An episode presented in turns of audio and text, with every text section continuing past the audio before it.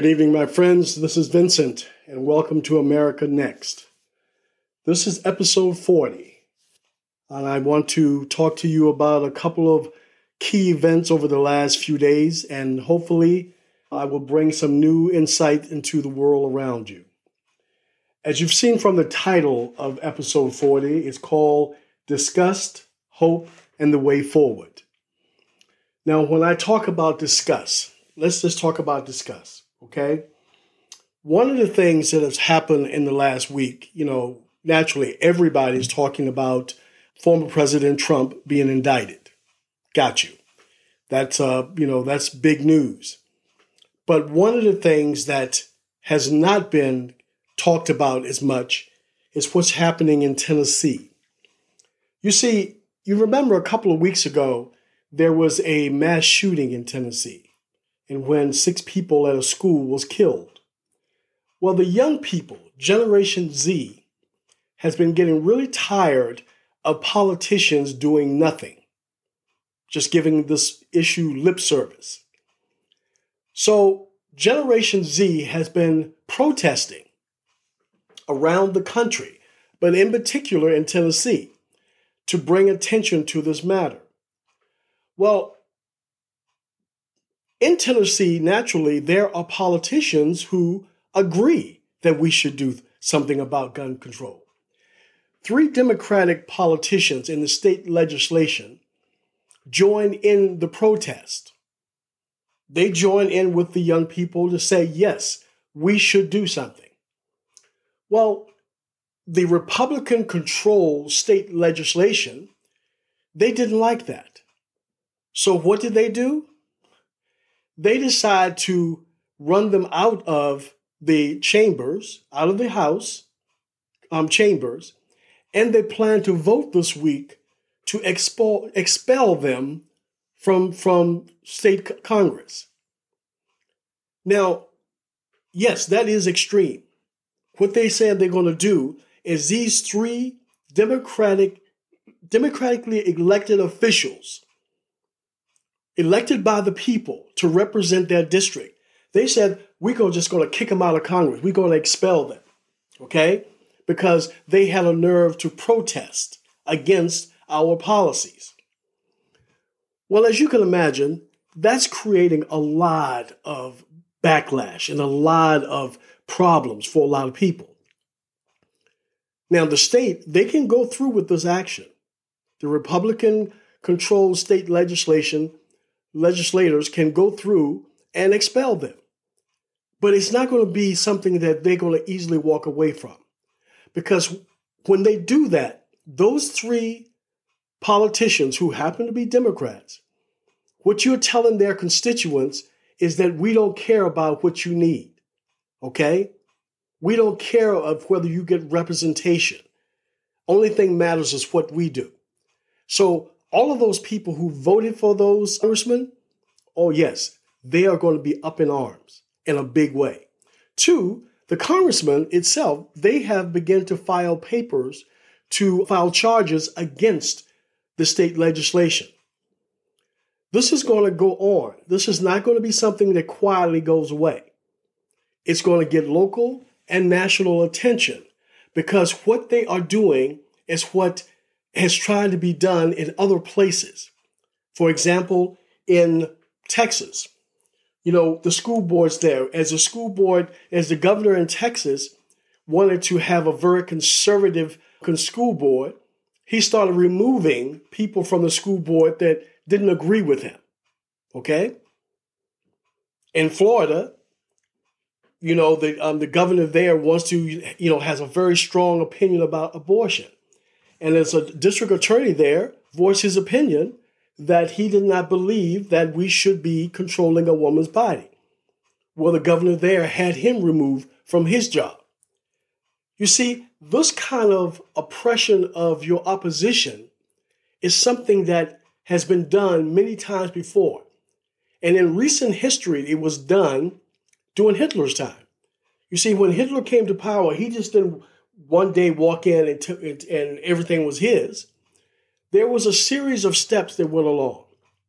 There were many um, different actions that occurred. one of the things that happened is when his his party went up for election the first time, they did not get control. That did not set well with him. So what happened is they began to intimidate, harass, jail, and make people disappear that did not go along with them. Okay?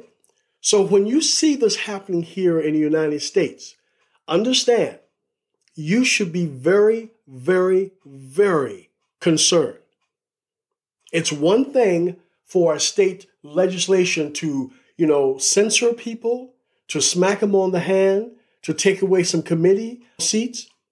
But when you say, I'm going to expel you just because you're protesting, you are sending a different message altogether.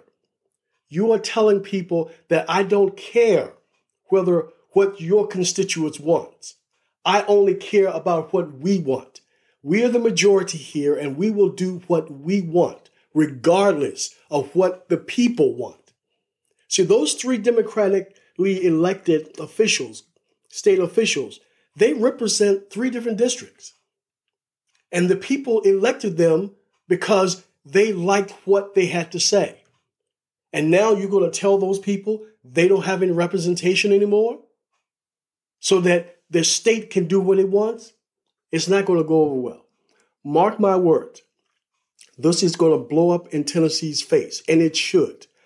I strongly rep- rec- uh, recommend that the three congressmen there that they use every legal avenue possible to bring the state government to a halt. Use every ounce of power they have. Get the Justice Department involved. Get yes, get the US Justice Department involved. Go on TV, have marches, do whatever necessary. Create problems. Get the people of Tennessee to stand up and fight. Make this an ugly issue. Make it so that the state is spending more time fighting this than doing anything else because it is not right to kick somebody out just because you agree with them. Especially now, if they had done something egregious like, you know, come in and, and, shot up the place, I could understand that. But what they did was join in a protest, a peaceful protest to say, we want gun control. Okay? So, all of you, understand this is something that the Republicans, the extreme Republicans, going to try to do in other places. And when you hear it, get mad and get loud. Don't just stand around and think this is no big deal. No one has the right to remove your elected officials. No one. Okay. Now, another area I want to talk about is the youth of America. I don't know if you know it or not. This week, we've had something occurring that that has been absolutely beautiful, okay, in America. And this is the hope part of, of the title of this, okay? The first story I gave you was disgrace. This is the hope part of things. Generation Z, as I told you earlier, has been in the last couple of weeks standing up and fighting, you know, all of this crap that the extreme right is trying to put into place. I mean, they have become vocal beyond belief. In the last two or three days in Tennessee alone, they have been marching by the thousands to say, we want new legislation dealing with guns. And on Thursday of this week, April 6th, they are holding a massive um, rally all across the country when kids are walking out of school to protest, to say to the elected officials, we need new responsible gun control. Now, additionally, what the kids have been doing is helping with voting. In Wisconsin, there was an election going on in Wisconsin for a new um, member of the state Supreme Court the two opponents one was a Democrat who believed in women's rights and believed in fair elections. And then there was this other guy who was running for the seat. Now, he doesn't believe in women's rights. He doesn't believe in uh, equal voting. He doesn't believe in a lot of the, the justice um, ideas that we have become accustomed to. He wanted to get in there and continue to do what he could, could to help the Republicans continue to discriminate against people. Well, guess what? The election was held yesterday on the 4th. And the biggest turnout came from the young people, Generation Z. They waited in line for hours all over the state to cast their vote. And yes, the Democrat won. The woman who is now the new elected Supreme Court member in, in Wisconsin is someone who believes in equality, justice, and fairness. So she's going to help turn back the things that the Republicans has tried to do because she gives the Supreme Court there the edge. The Democrats now have the edge. So they can get rid of the, you know, abortion bans. They can get rid of the, the this crazy um, maps, the gerrymandering maps that they have been drawing up, trying to um, control who can vote and where. She's going to help with that. This is significant. Her win is significant, but the young people supporting her is significant. Generation Z, I thank you. You are the hope. You really are because you're standing up and you're not taking crap from anybody. And I love you for it. Thank you for doing that because this is what we need. Because as you've seen, as some of you have said, the older crowd, the ones that's in office now, many of them are just completely out of touch with reality. Their constituents want one thing, and these old guys are determined to live the way they did 25, 30 years ago. Well, Generation Z, if they have anything to say about it, is not going to let it happen. So they are the hope. Now, going forward, going forward, we have a lot to do. As all of you know, and I have said before, this is this is not a sprint. This is this is going to be a long race, you know, a long fight for you know, to save our democracy. But we are making progress. Okay, we are making tremendous progress. I mean, in the last few days, you've seen Generation Z step up and say they are going to be a major part of the next, you know, cycle of elections. We have a new progressive Democrat mayor in Chicago. We have the new member of the Supreme Court in Wisconsin. And yes, we have the indictment of Trump in New York. Okay? We have these wins in the last couple of days. We are stepping up. We are making a difference, but we still have a long way to go.